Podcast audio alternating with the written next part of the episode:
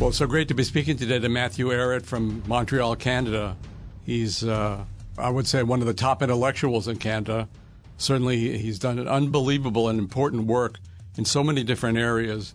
Uh, and he's editor in chief of the Canadian Patriot Review, senior fellow at the American University in Moscow.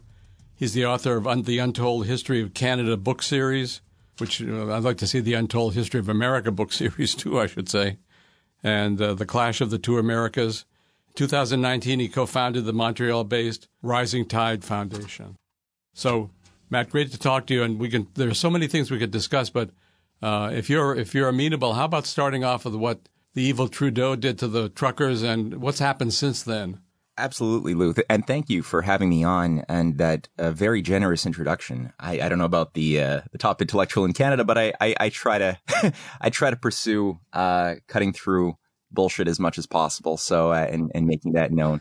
uh, so thank you for that. Um, for as far as Canada is concerned, indeed, yeah, I think it's been a bit of a wake up call the last couple of years, and especially the last three or four months for a lot of Canadians. Um, in terms of breaking out of the illusion that a lot of people have suffered under, thinking that we were this liberal democracy with a elected um, official as a head of state, and the lesson of COVID, and especially since the uh, the Truckers Freedom Convoy uh, had emerged at the end of January, February, or no, the end of February, um, is that that's not the case at all. In fact, the um, the reality is that there is a heavy oligarchical structure controlling Canada with a veneer of democratic sort of you know lipstick for for people on the outside. Trudeau himself is simply obviously uh, a bubblehead who doesn't come up with any of the policies he puts into, into motion. Um, but he's there for a, a, reason, just like his father was, to advance an agenda that comes from something much higher than him.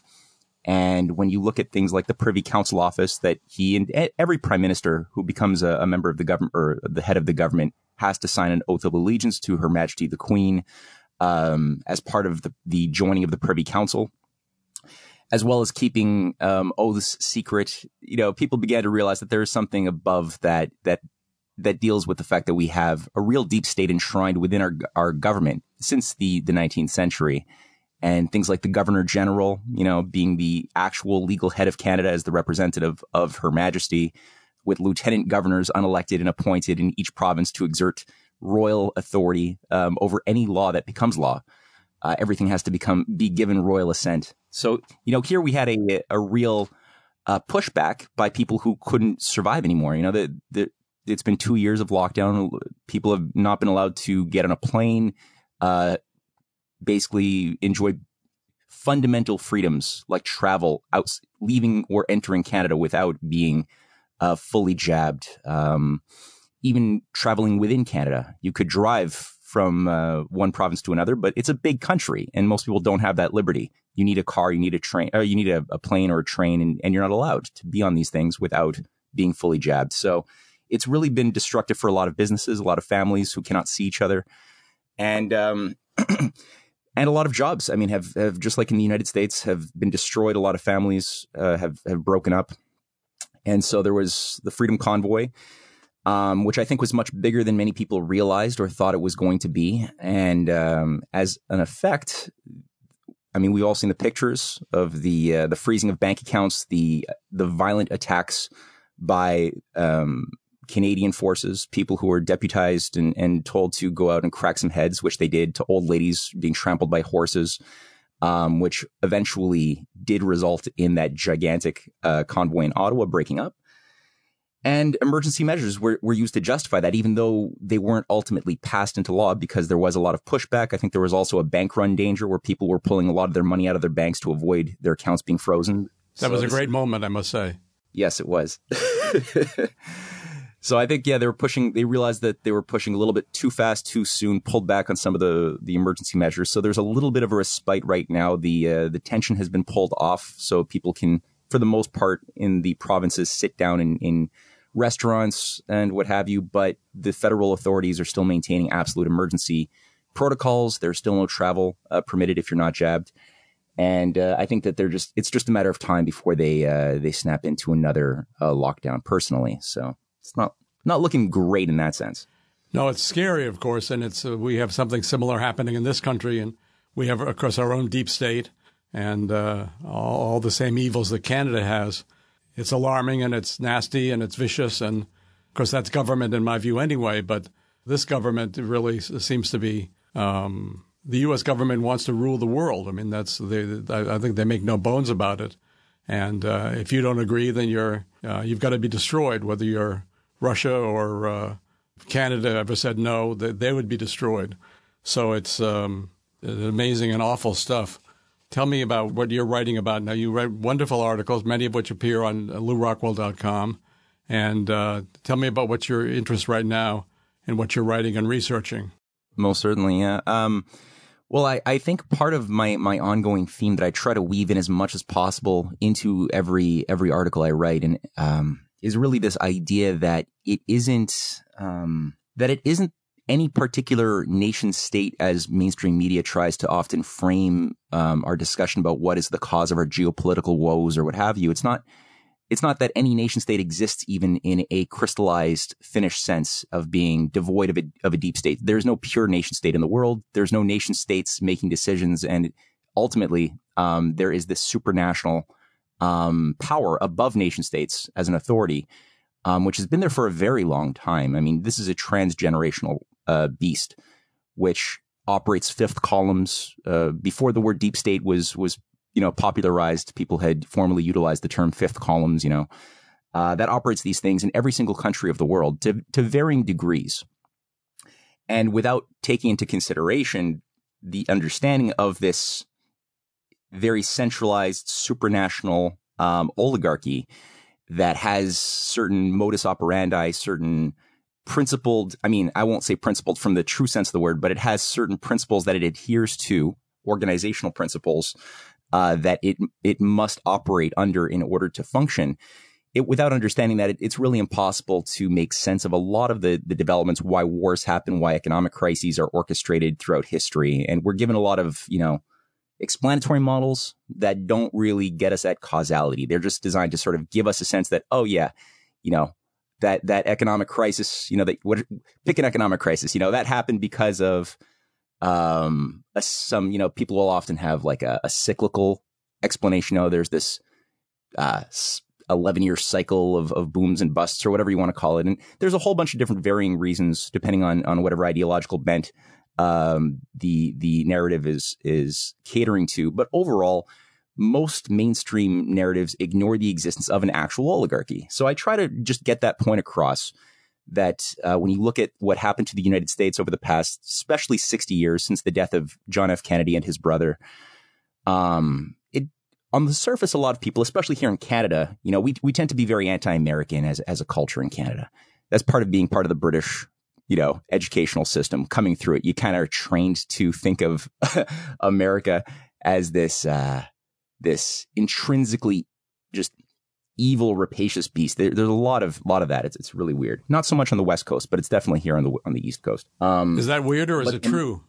It has a bit of both, you know. Like obviously, the United States hasn't uh, been its been on its best behavior since the Kennedys were killed, and uh, and uh, you know there was a plunge into completely these unending unending wars in Vietnam and Laos and yes. beyond, and and so obviously the U.S. hasn't merited much much uh, reason to to receive praise.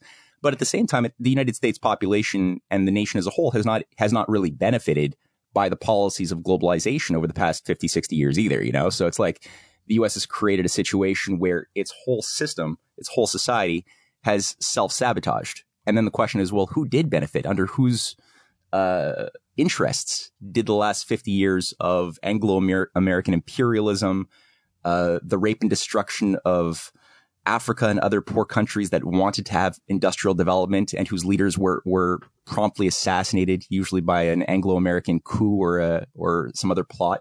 So there was all of this good that could have happened, and yet it, it was sabotaged. So who benefited?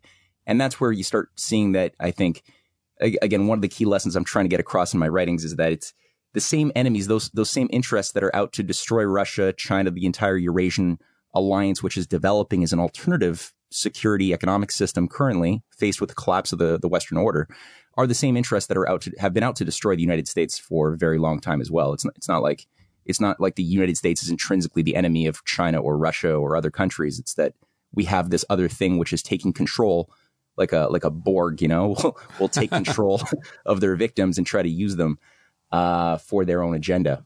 So that, that's sort of what I'm doing in all of my articles in varying ways. Well, it's very important, and of course, it, it has applicability to what's going on in the Ukraine right now. Yeah, no, absolutely. I mean, the, the Ukraine is is just the most unfortunate um, situation. I mean, their their their physical economic prospects have been so high. You know, if you just go back 30 years, the Ukraine had one of the highest per capita GDP standards, the the highest industrial, one of the highest quality industrial bases of Eastern Europe. Um, and uh, it was it was a hub. You know, the Black Sea was a hub for international resorts. Like people would come from all over to vacation there. It was just a really high quality place to live. And in only 30 years, just look at it today. It's it's at the very bottom of the basket in terms of per capita GDP of European countries. It's been systematically destroyed. And one could say, oh, that was just a, a, series of unfortunate mistakes that happened since 1991 and the dissolution of the Soviet Union. And we tried, you know, we really wanted to help Ukraine and we just made the wrong decisions and now look at them. Oops. Or you could say that was a systematic intention. And I think that that second one was, is much more um, reasonable that there was an agenda to uh, to break Ukraine economically, such that the population, you know, there wasn't a big support base for neo-Nazi um, romanticism of the Banderites, uh, you know, who've become national heroes in recent years, and, and other Azov and other, uh, you know, fascist military groups that glorify uh, the fascist participation of Nazi collaborators uh, like Mykola Lebed and others during World War II that, that carried out mass exterminations, not just of Jews, but also of Slavs, of Poles, all of the inferior Untermenschen. That was not a big thing. If you look in the 1970s, 1980s in Ukraine, that was not a big um, dynamic. And under the conditions, I think, of, of economic despair, the mass creation of an oligarchy that was arranged under the watch of people like Bill Clinton, oh, well, Strobe Talbott, who was in charge of much mm. of this perestroika operation, uh, Victoria Nuland, Strobe Talbott's personal assistant in the 1990s, um, and a lot of George Soros money that all obviously all works together to get a certain effect that integrated these countries increasingly into NATO that had been part of the Warsaw Pact.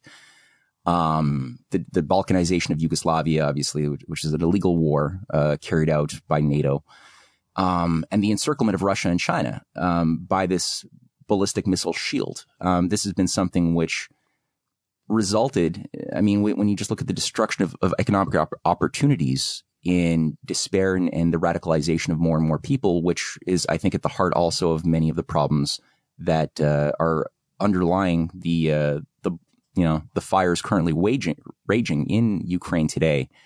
Uh, since especially Russia has been forced to respond to the threat not only of, of Ukraine joining Russia, but Ukraine also hosting nuclear missiles, as Zelensky had called for um, you know, on February 19th, mm-hmm. a week before uh, the Japanese prime minister, or former Japanese prime minister uh, Shinzo Abe, who also glorifies, by the way, World War II Nazi collaborators of Japan. Um, he, he even called for uh, acquiring nuclear weapons controlled by the United States uh, to, to protect themselves against uh, rapacious China, and also called for the U.S. supporting Taiwan militarily in the advent of a of a Chinese of, of China behaving like Russia and you know taking uh, the, the, Pacific Ukraine, aka Taiwan, which is legally part of China anyway. But but you know people are not supposed to think about that. um, it's the exact same game plan being deployed on both both sides of the world right now, and it's not very creative, but it is very dangerous.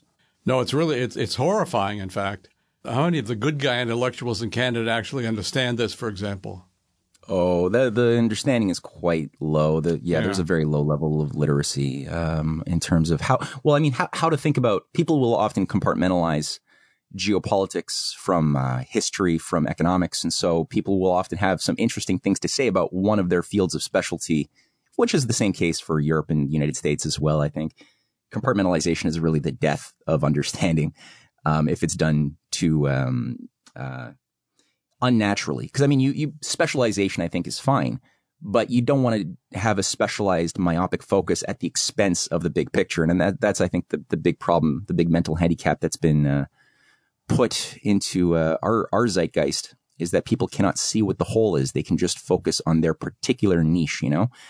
Um, so it, it, creates a situation where most people are instruments of something that they don't even understand. You know, they're, they're highly specialized to fit into it, into as a cog into a machine, into their department, uh, into their bureaucratic, whatever structure. And they don't know what they're doing, whether it's in, whether they're working for intelligence, whether they're working for the World Bank or IMF. I think that 99.8% of the people operational within these institutions are not fully aware. They're not bad people. You know, they don't go to bed thinking, okay, we, destroyed a country today. Great, you know. Um, but you just need to have a small with this type of system in place. Just you only need a small little executive grouping within a nerve center that can see what the whole is and th- that can nudge and move the system in a certain direction.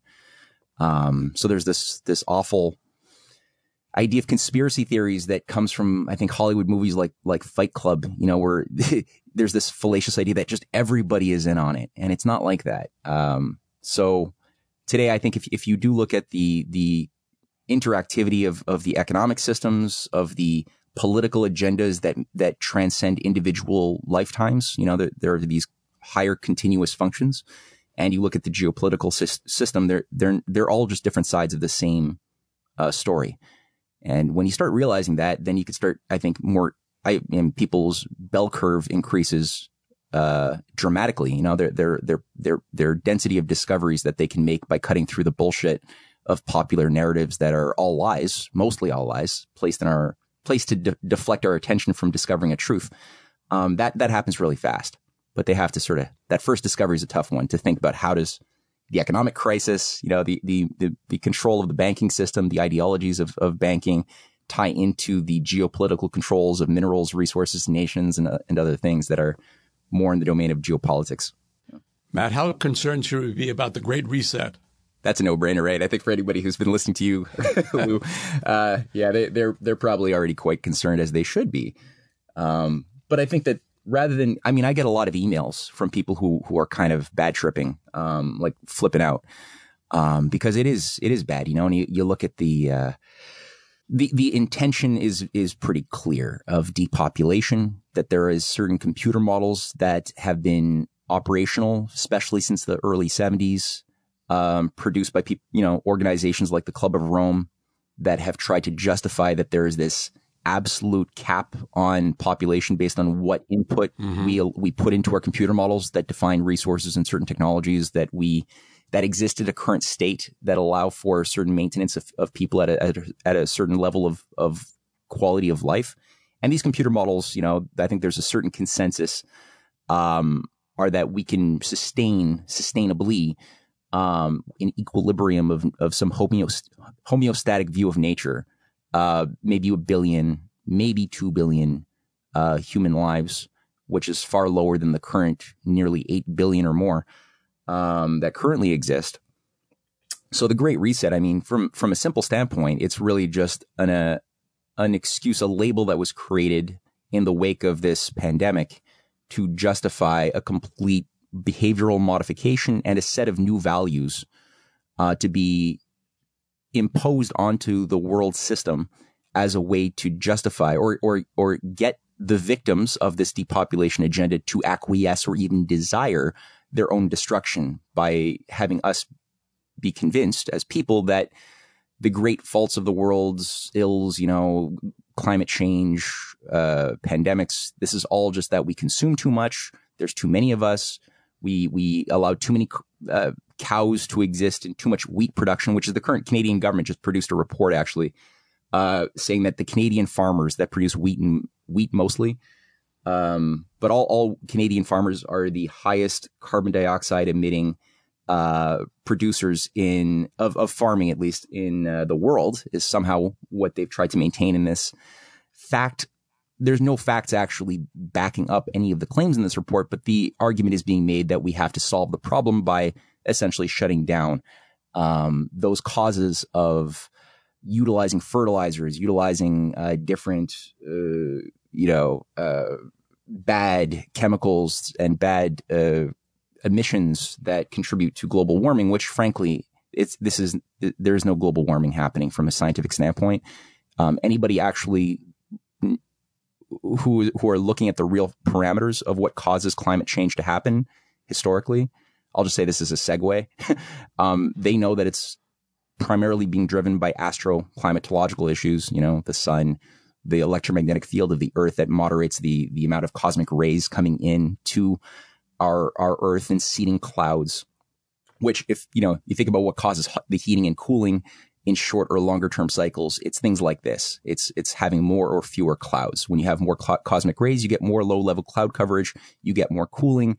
And if this continues in time too long, you can tend to get um, an ice age whereby you lose a lot of life, which is sort of what it seems we're heading into right now at the end of a 10,000 year Holocene warming period, which is currently what we're living through right now is, a, is not global warming, but actually the opposite, the, the emergence of a new, whether it's a small or a longer ice age, we still are not sure, but that's really what we should be thinking about. And instead, people are looking at these computer models with all of their projections of like how uh, how much we're going to burn the earth in the next 30 or 40 years, which they've been saying now since the 70s. They've always been wrong.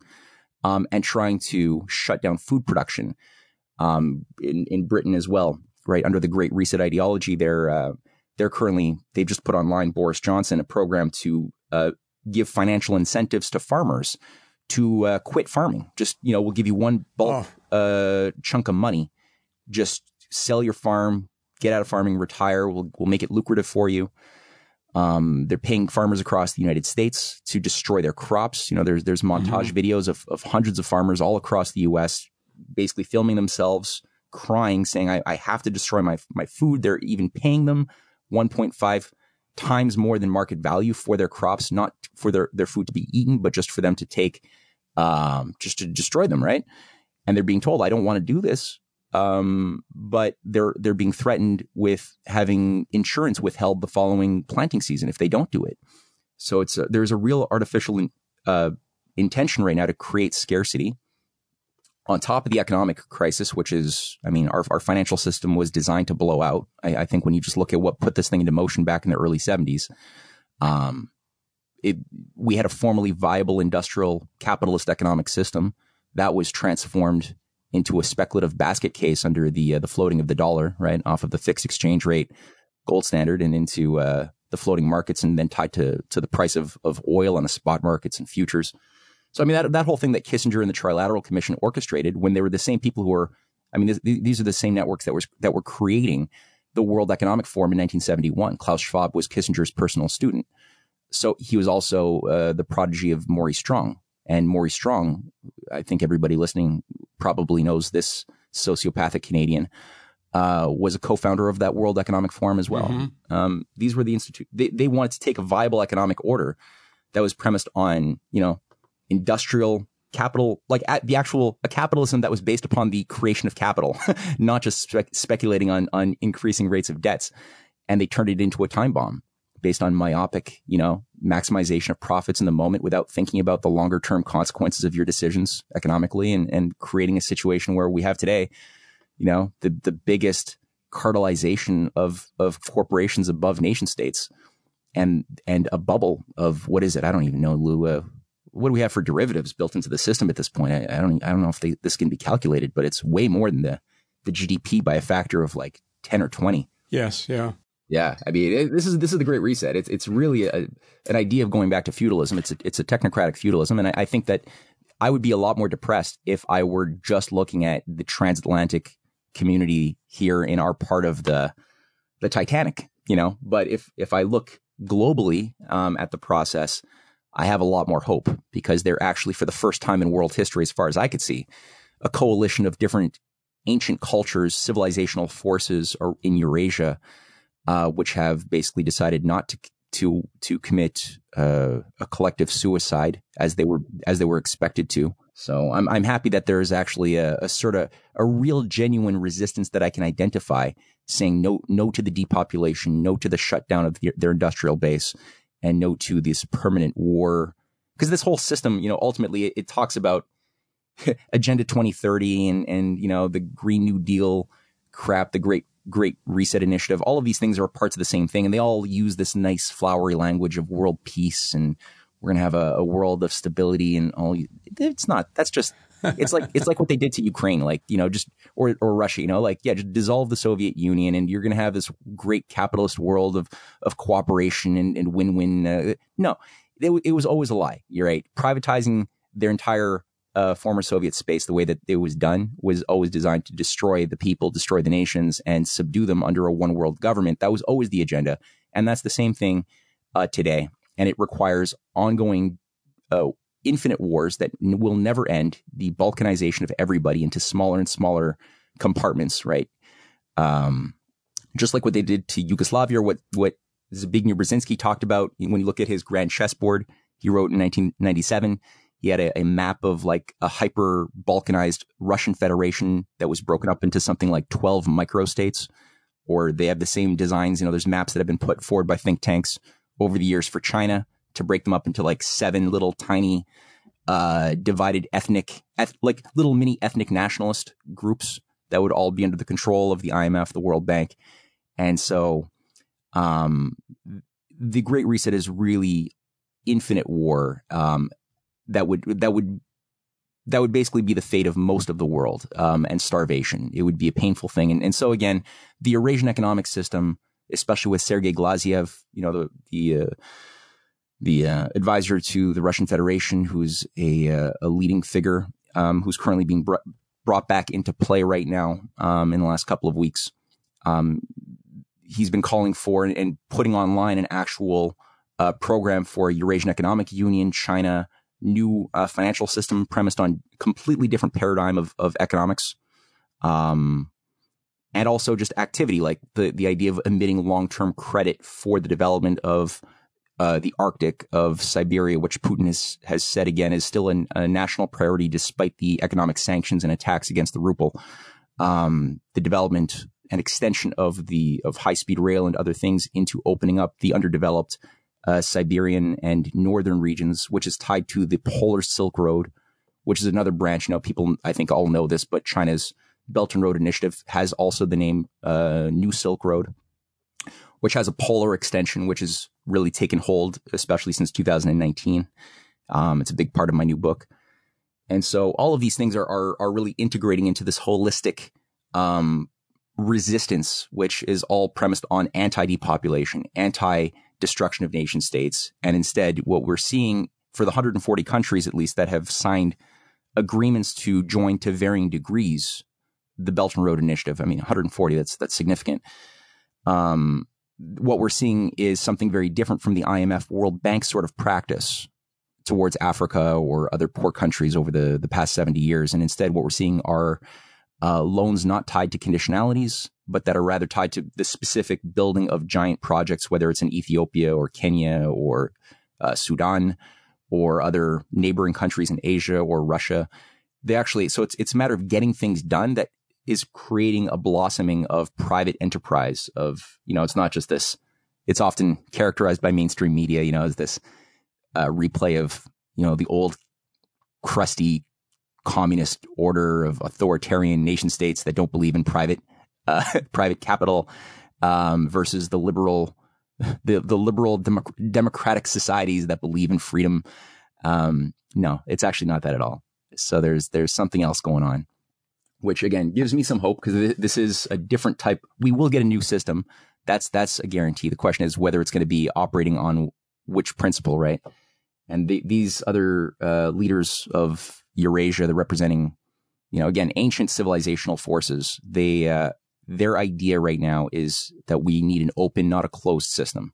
The, the Great Reset idea is very much premised on the mathematical idea of a closed computer model. Uh, there's nothing you can introduce that's not within the parameters of the system of the programmer, right, running the, the, the computer models. Whereas in an open system, which is I think more in harmony with how the universe actually works, um, there's always new place for creative uh, ideas, new discoveries that haven't been made that are not in in the old model, um, which is that that's really I think the the fundamental lesson of economics, which is uh, yeah, we have to really make that breakthrough fast though, because if we still think that we're just that we're just a you know a little hedonistic machine inside of a, a computer system, and that's like our nature. Uh, we're we're not going to be able to argue against people like George Soros and, and others who are who are trying to convince us that this is really our fate. Right? Is just to accept that we've we've overshot our consumption. We have to now think little, think small, think depopulated, you know, expect to kill grandma if she's too expensive to maintain, unfortunately, right? That's the new paradigm. Um, the cost cost benefit ratio doesn't doesn't justify keeping old people alive if they're they're not useful anymore.